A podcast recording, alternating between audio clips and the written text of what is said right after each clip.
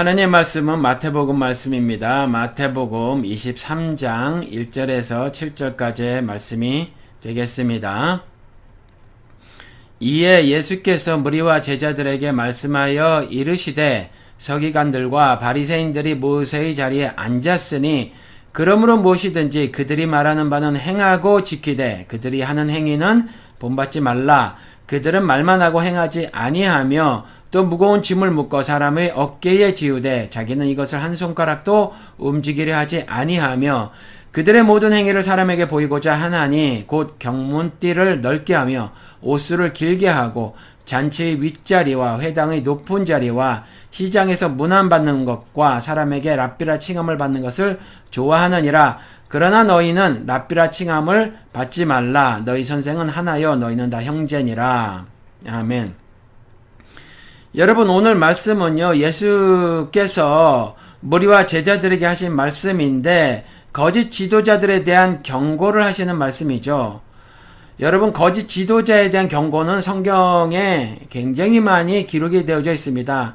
신약에 있는 것만 조금 살펴보면 우리 바울이 말이에요. 그 특별히 굉장히 많이 경고를 하고 있는데 갈라디아서에 가보면 2장 4절에 이는 가만히 들어온 거짓 형제들 때문이라 그들이 가만히 들어온 것은 그리스도 예수 안에서 우리가 가진 자유를 엿보고 우리를 종으로 삼고자 함이로되 그 거짓 지도자들을 형제라고 말을 하고 있죠. 형제라고 알고 있기 때문에 그래요. 그런데 이들이 가만히 들어왔다 이렇게 말을 하고 있습니다. 그리고 가만히 들어온 이유가 굉장히 무시무시한데 왜 그러냐 하면 우리가 그리스도 예수 안에 서 그리스도를 신앙하는 사람들, 예수를 하나님의 아들이요 그리스도라고 믿음으로 고백을 하고 그리스도를 신앙의 대상으로 섬기는 사람들은 진리가 너희를 자유케 하리라. 그래서 자유를 누리고 있지 않습니까? 그런데 우리가 가진 자유를 엿보고 그 자유를 박탈해서 우리를 종으로 삼고자 해서 그렇게 가만히 스며들어왔다라는 거죠. 여러분, 지금 어, 이 거짓 지도자들의 목적이 이런 거라는 거예요. 그러니까 이게 굉장히 무시무시한 그 괴계가 그 뒤에 숨겨져 있는데 우리가 깨어 있지 않으면 이와 같이 우리가 가진 자유를 빼앗겨서 죄의 종으로 어, 살아가는 순간들을 우리가 경험을 하게 될 수 있다라는 거죠. 여러분들 어, 그래서 거짓 지도자들을 잘 분별해 내어야 합니다. 또 고린도 후서에 가서 보면 11장에 13절 14절입니다. 그런 사람들은 거짓 사도요 속이는 일꾼이니 자기를 그리스도의 사도로 가장하는 자들이니라 이것은 이상한 일이 아니니라 사탄도 자기를 광명의 천사로 가장하느니 그러니까 거짓 사도가 있는 것은 이상한 일이 아니랍니다. 왜요? 그 새끼마귀라고 하는 거짓 사도들 있지 않습니까? 새끼마귀라고 표현이 됐죠. 아비마귀의 욕심 따라 사는 새끼마귀다 이렇게 성경은 증거를 하고 있으니까 이 거짓 사도는 새끼마귀란 말이에요. 그런데 그 아비마귀가 누구죠? 사탄. 그 사탄 역시 자기를 광명한 천사로 가장을 하고 있으니까 그렇죠. 자기가 새벽별이라는 거잖아요. 그러니까 광명한 천사로 가장을 하니까 동일하게 그 거짓 지도자들은 속이는 일꾼이고 서로 가장하는 자들인데 이런 자들이 나타나는 것이 이상한 일이 아니다라는 거죠. 그러니까 흔하게 볼 수 있는 일이라라는 겁니다. 2016년도 동일하겠죠? 어, 또 디모데 후서 4장에 가서 보면 1절, 2절인데, 그러나 성령이 밝히 말씀하시기를 후일에 어떤 사람들이 믿음에서 떠나 미혹하는 영과 귀신의 가르침을 따르리라 하셨으니, 자기 양심이 화인을 맞아서 외식감으로 거짓말을 하는 자들이라. 그러니까 양심에 화인을 맞았다라고 하는 것은 극악무도한 일을 버리는 건데 그 극악무도한 일을 버리는 것은 왜 그러냐 하면 어, 외식함으로 거짓말을 하기 때문에 그렇다라는 겁니다. 성령이 밝히 말씀하시는 거죠. 성령이 증거하시는 일인데 그 믿음에서 떠나서 그래요. 믿음에서 떠났다라고 하는 말은 하나님의 말씀을 신뢰하지 아니하고 하나님 말씀대로 따라 살지 아니하며 세상에 가르친 대로 살아가는 것을 말을 하는 거죠. 그 일을 미혹의 영과 귀신의 가르침을 따라 사는 삶이다. 1절에서 디모데후서 4장 1절에서 그렇게 밝히고 있다라는 거죠. 그리고 그렇게 따라 사는 것이 양심의 화인을 맞아서 사는 거라라고 말을 하고 있다라는 겁니다. 유다서에서도 가서 보면 이성이 없는 짐승처럼 어, 행동을 하는 거라고 그렇게 말을 하고 있거든요. 이러한 어, 짓을 하는 것을 그런데 여기서 사실은 어, 그 영어 성경에도 보면 이성이라고 말을 하고 있는데 사실은 이성이라고 말을 하는 것도 그리 틀린 번역은 아니에요. 이성이라고 하는 것은 사람이 사람만이 가지고 있는 거니까 짐승이 가지고 있는 것이 아니니까 그래서 짐승과 대척점에 세워서 그렇게 문학적으로 어 이렇게 번역을 할 수도 있어요. 그런데 원어는 뭐냐면 알 로고스라고 해서 말씀 없는이에요. 이성이 없는 짐승이라고 번역을 한 것이 원래 뜻은 말씀이 없는 짐승과 같은 존재다라는 거죠. 어, 유다서에서도 그렇게 말을 해놓고 있거든요. 그러니까 말씀이 없어서 말씀대로 살아가지 않는 그 사람들 있지 않습니까? 이런 사람들을 믿음에서 떠난 자라고 말을 하고 있고 그렇게 믿음에서 떠난 삶을 살아가는 사람들을 미혹하는 영과 귀신의 가르침을 따라 사는 삶이라고 말을 하고 있고 더불어서 이런 삶을 사는 것을 양심이 화인을 맞아 사는 삶이다라는 거죠. 그래서 외식함으로 즉 외식함은 뭐죠? 어그 음, 히포크리시죠. 그러니까 위선자라는 거죠. 위선을 위선의 삶을 삶으로 거짓말을 하는 자다. 이렇게 말을 하고 있는데 그 유다서의 말은 이것이 이성 없는 자 어떤 번역은 그렇게 놓고 있는데 원래는 알로고스라고 해서 말씀 없는 자라라고 하는 거죠. 그러니까 디모데후서 4장 1절 2절의 말씀이 더욱 분명해지더라라는 거거든요. 베드로 후서도 베드로도 여전히 그렇게 말을 하고 있는데 2장 1절에 가서 보면 그러나 백성 가운데 또한 거짓 선지자들이 일어났었나니 이와 같이 너희 중에도 거짓 선생들이 있으리라. 그들은 멸망하게 할 이단을 가만히 끌어들여 자기들을 어, 사신 주를 부인하고 임박한 멸망을 스스로 취하는 자들이라. 문제는 뭐냐 하면 그들이 가만히 스며 들어올 수 있었던 이유는 그 거짓 선지자들이 어, 형제처럼 가장을 해서 어, 신앙 공동체 안에 가만히 스며 들어올 수 있었던 이유는 뭐냐 하면 어, 멸망하게 할 이단을 그 다수가 가만히 끌어들였더라라는 거예요. 그러냐 깨어있지 못해서 알로고스 이성이 없는 자, 이성이 없는 짐승처럼 살아서 어, 그 말씀이 없기 때문에 그들이 거짓말을 했었을 때 잘 분별하지 못한 그걸 직접적으로 그렇게 표현을 하길 어떻게 해놨냐면 멸망하게 할 이단을 그들이 끌어들였다라고 베드로는 매우 강력하게 경고를 하고 있더라라는 거죠. 그냥 멍청하게 깨어있지 못해서 알로고스 말씀이 없이 살아간 그 행위를 그들이 적극적으로 그 거짓 선지자들을 끌어들인 거로 신앙 공동체로 끌어들인 거로 베드로는 더욱 강력하게 말을 하고 있더라라는 거죠. 그래서 그들이 그렇게 어, 행동을 한 것은 자기들을 어, 그 자기들을 핏값으로 죽음으로 사신 어, 주를 부인한 일이고 또한 더불어서 그렇기 때문에 임박한 멸망을 스스로 어, 취하는 자들이다 이렇게 말을 하고 있더라라는 거죠. 이렇게 거짓 지도자들에 대한 경고가 많습니다. 오늘도 여전히 그리스도께서 미리 말씀을 하고 계시는 거예요. 이들이 말하는 바는 행하고 그들의 행위는 본받지 말라. 그렇게 말씀을 하고 계시죠. 말하는 바는 이들이 여전히 그 기록된 하나님의 말씀을 이용을 하더라라는 거예요. 그러니까 그 말씀 자체를 버릴 건 없다라는 거죠. 그래서 그 말하는 바는 행하되 그들의 행위는 본받지 마라라는 거죠. 그들은 말씀대로 살지 않는다라는 거죠. 그리고 말씀을 본문 말씀을 전하고 왜곡된 해석을 덧붙이기 때문에 그와 같은 행위를 본받지 말라라고 하는 거거든요. 그러면서 구체적으로 여러 가지들을 어, 말씀을 하고 계신데 일단 이런 말씀을 하고 계시죠. 무거운 짐을 묶어 사람의 어깨에 지우더라. 사실은 이들이 어, 이들이 말에다 물거 물품들을 이렇게 실어 날랐잖아요. 뭐 산 닭 같은 것들도 사실 묶어서 주렁주렁 매달아서 옮기고 하는데 정말 어, 어떤 사진을 보면 굉장히 높이까지 물건을 쌓아서 그 덩키라고 하고 있잖아요. 예수님이 타신 그 조랑말 사이즈의 말들 있잖아요. 거기에 한두 끝도 없이 올려놓고 이렇게 그 조랑말을 끌고 가는데 언덕을 만나서도 막 채찍질을 가면서 그, 그 조랑말을 끌어 언덕을 넘어가려고 하고 있는데 어리석은 행동이죠. 그런데 그와 같은 짐을 사람의 어깨에 지우는 거다. 그렇게 말을 하고 있는 거예요. 그렇죠? 이 거짓 지도자들이. 지금 교회를 보시면 여러분 어떻게 생각을 하세요? 이러한 일들이 없습니까? 사실은 먹고 사는 데에 시간을 들여야, 들여야 하는데 그 시간이 어마어마하게 많단 말이에요. 시간이 가면 갈수록 세상 임금인 바로가 그렇게 명령을 하거든요.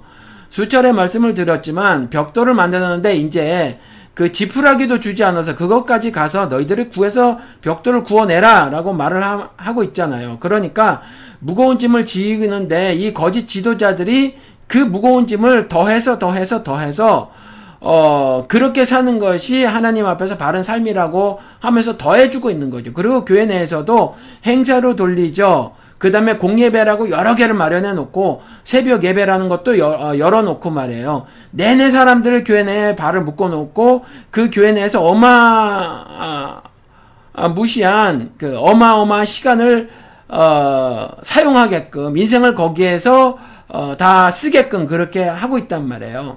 그렇죠?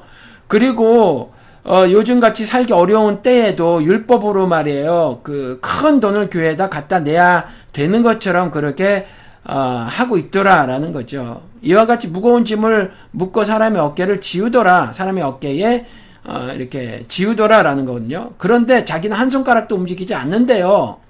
그렇죠? 전도 같은 게 그러죠. 자기는 전도하지 않으면서 전도 해오라는 거죠. 그래서 총동원 줄 같은 거 막 만들어서 뺑뺑이 돌리더라라는 거예요. 그리고 이들의 행위가 거짓 지도자들의 행위가 어떤 거냐고 조금 더 더 구체적으로 여러 개를 말씀을 하고 계신데 경문띠를 넓게 한답니다. 이들은 경문띠를 경문이라고 하는 게 뭐냐면 성골을 담아 놓은 그 함 같은 게 어, 있는데 어, 그걸 넓게 하더라. 그러니까 그, 그 영어로도 they broaden their uh, phylacteries 이렇게 해놓거든요. 그러니까 이게 굉장히 뭐라고 말하냐면 미국 사람들은 이런 걸 표현을 할 때 영어를 쓴 사람들은 어, make broad 누구 누구의 phylacteries 이렇게 말을 하면 그러니까 자기가 굉장히 신실함을 말을 할 때 비아냥거릴 때 그 말을 하거든요. 놀릴 때, 야, 저 사람 되게 신실해. 라고 말을 할 때, 그, make broaden one's phylacteries. 이렇게 말을 해요. 그런데 여기서도 똑같이 they broaden. 뭐, 여러분 아시겠지만, 이에 붙이면 동사가 되잖아요. 그러니까, they broaden their phylacteries. 이렇게 말을 해요. 그러니까 굉장히 그들이 그들이 아 나 굉장히 거룩하게 사는 사람이야. 난 매우 신실한 사람이야. 난 독실한 신앙생활을 하고 있지라고 하는 말이에요. 이게 경문띠를 넓게 하며 이게 난 성경도 어, 매일같이 읽고 묵상하고 아무리 피곤해도 집에 가서는 꼭 아, 큐티를 하고 자고 새벽 기도에 빠지지 않고 참여하고 비가 오나 눈이 오나 뭐 그렇게 참석을 하고 금요 철야 예배 가고 수요 예배 가고 뭐 미리미리 대예배 때 준비해서 가고 헌금도 따로 미리 다 빼서 깨끗한 봉투에 깨끗한 돈으로 그렇게 헌금을 내고 있고 뭐 이거 이거 말하고 있는 거거든요. 난 구제도 잘하고 뭐도 잘하고 뭐도 잘하고 이거 말하잖아요. 바리새인과 우리 그 세리의 죄인의 그, 그 비유 말씀 여러분 아시죠? 그렇죠? 그 바리새인의 행동을 말을 하는 거예요. 경문띠를 넓게 하며. 그 다음에 옷수를 길게 하더라. 옷으로 신분을 나타냈잖아요. 그러니까 자기가 높은 사람임을 여러 사람들에게 말을 한다라는 거죠. 그렇죠? 그리고 그것으로 자기의 신분을 증명을 하는 거죠. 난 이와 같은 사람이다. 라는 거죠. 나는 제사장이고, 나는 랍비고, 나는 뭐, 성경 교사고 뭐 이렇다라는 얘기예요. 그리고 어, 또 잔치 윗자리와 회당의 높은 자리 앉기를 좋아하고 여러분들 우리나라 뭐 우리나라뿐만이 아니죠 미국도 마찬가지인데 단이라고 이렇게 말을 마련을 해놓죠. 물론 여러 사람에게 모습을 보이게 하기 위해서는 약간 청중들보다 높게 하는 것이 좋기는 해요. 그렇지만 그 뒤에 의자를 쭉 놓고 말이에요. 요즘엔 좀 덜하지만 무슨 일만 있으면은 예를 들어서 옛날에 부흥회 같은 거 하면 거기에 목사가 앉는 자리가 있고 부흥 강사 초청대 부흥 강사 앉는 자리가 있고 교회에 높으신 양반들 장로님들을 비롯해서 앉는 자리들이 쭉 있고 뭐 그랬더라는 거죠. 나는 너와 달라. 이 문화가 제가 말씀드린 것처럼 평신도는 그 자리를 뜨뜻하게 하는 사람이라고 하는 그 옛날에 카톨릭의 높으신 그 양반들 있잖아요. 신부라든가 교부라든가 뭐 하여튼 철치파더라고 하는 그런 사람들. 그런 사람들이 평신도를 낮춰서 부르는 말이에요. 그들은 그 사다리형 계급 구조를 갖고 있잖아요. 그래서 어, 지금도 교황이 제일 높고, 뭐, 이렇게, 그, 계급이 정해져 있지 않습니까? 그런 거랑 똑같은 거거든요. 그들은 윗자리와 회당의 높은 자리 앉기를 좋아하고 그리스도께서 이걸 그때부터 이미 어, 그리스도께서 비판하셨는데 인간들이 이와 같이 종교적으로 높은 자리를 마련해 놓고 그 자리에 앉기를 좋아했더라. 이들이 모두 어, 거짓 지도자다 이렇게 그리스도께서 고발을 하고 계시다라는 거죠. 그리고 시장에서 문안 받기를 좋아하고 많은 사람에게 어, 존경을 받기를 원하지요. 그렇죠. 그리고 랍비라 칭함받는 것을 좋아한다. 선생이라고 칭함받는 것을 좋아한다라는 이야기죠.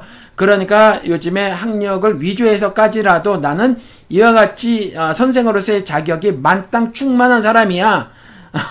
이렇게 하는 거예요. 그렇죠, 여러분들. 어, 어떤 분이 이렇게 말씀하시는 걸 들어봤어요. 교회는 그리스도가 머리 되시고 신자가 지체된 유기체다. 그랬는데 이 말씀을 가지고 목사가 이렇게 말을 하더래요. 목사가 지체 중 어디일까? 그러면서 목사는 머리 밑, 머리의 바로 밑에 목이라 이렇게 설교 시간에 이야기를 하더래요. 그러니까 그리스도 바로 밑에 자기고 나머지 목 밑에 있었던 지체들은 그리스도께서 어, 전달하시는 어, 그 무엇들 있잖아요. 하늘 복, 혹은 말씀 이런 것들을 어, 목을 통해서 지나가니까 목사 자기들을 통해서 지체에게 전달된다 이렇게 말을 하는 걸 들은 적이 있다라는 거죠. 그런데 이분이 어, 그 목사는 머리 밑에 목이라고 하는 지체다라고 하는 그 목사의 모가지를 비틀고 싶었다고 그렇게 말씀을 하시더라고요. 여러분 지체의 비유는 유기체라는 걸 말씀하시려는 것이지 역할의 중함과 경함, 높음과 낮음이 있다는 말씀을 하시려고 했던 것이 결코 아니에요. 눈과 손과 발이 그냥 역할의 다름을 말씀하시려고 했던 거지 무엇이 더 중하고 무엇이 덜 중하고 무엇이 더 높고 높고 무엇이 더 낮고 뭐 그런 걸 말씀하시려는 것이 아니라는 거죠. 그래서 이전에 말이에요. 우리 집안이 목사를 몇 명 배출한 집안이야. 뭐 이런 거 말하는 부흥 강사들 있잖아요.